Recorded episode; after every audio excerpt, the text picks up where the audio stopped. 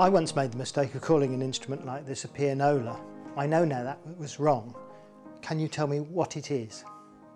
Well, this indeed is a reproducing player piano. Now, the original player pianos were operated by somebody sitting at them and pedalling them. But of course, when electricity was discovered, it was possible to um, electrify these instruments, um, and so there was no longer any need um, to sit there pedaling the bellows to actually create vacuum. But because they were electrically operated, they were able to perform in a very special sort of way because not only would the, the music rolls actually play the, the notes in the correct order, but they would also be encoded so that the expression, the feeling, all the musical interpretation that you would put in as a live performer was actually encoded onto the roll and providing the instrument was correctly set up um, and you played the right type of rolls on it, then you would get a faithful reproduction of the artist who played the original piece. And how was the music stored? Well, quite simply, it was on a paper roll, such as we have here. As you can see, the roll is nicely perforated, uh, the musical program basically being here in the centre of the roll, and the expression codings were in the left and right hand margins of the roll. I understand that many famous composers and pianists of the time recorded on paper rolls. How did they achieve that? Uh, well, quite simply, they sat at a special recording piano, and the pattern of notes that they were playing would have been marked onto a master roll via an inking machine.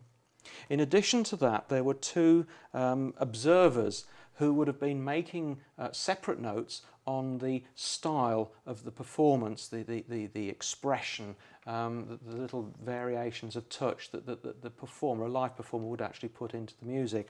And those um, pieces of information would eventually be encoded onto the roll, and then the whole thing would be played back to the uh, recording artist, and providing he was satisfied that, that that was a faithful recording of, of the work that he just played, he would have signed it. However, looking at the uh, number of notes that are apparently being played there, it, uh, it does make you wonder whether the recording artist did this in one take or whether it was an early form of multi-tracking.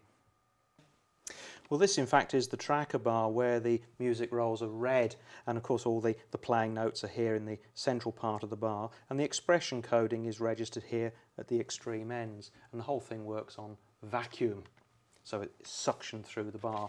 Uh, the paper effectively seals the suction, and the notes only play when the uh, perforations in the paper actually expose the hole in the bar. It's a binary code system basically. Now the roll's loaded, what do you have to do before you play it? Well, to set it to play automatically, all I have to do is to check that the tempo is correct, set it in the play mode and switch it on.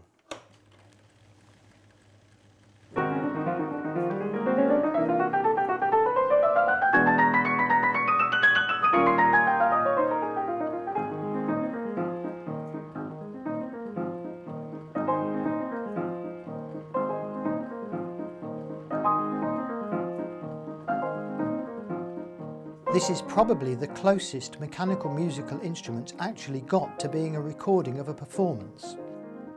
However, unlike a recording, this instrument offers a live replay of the original performance.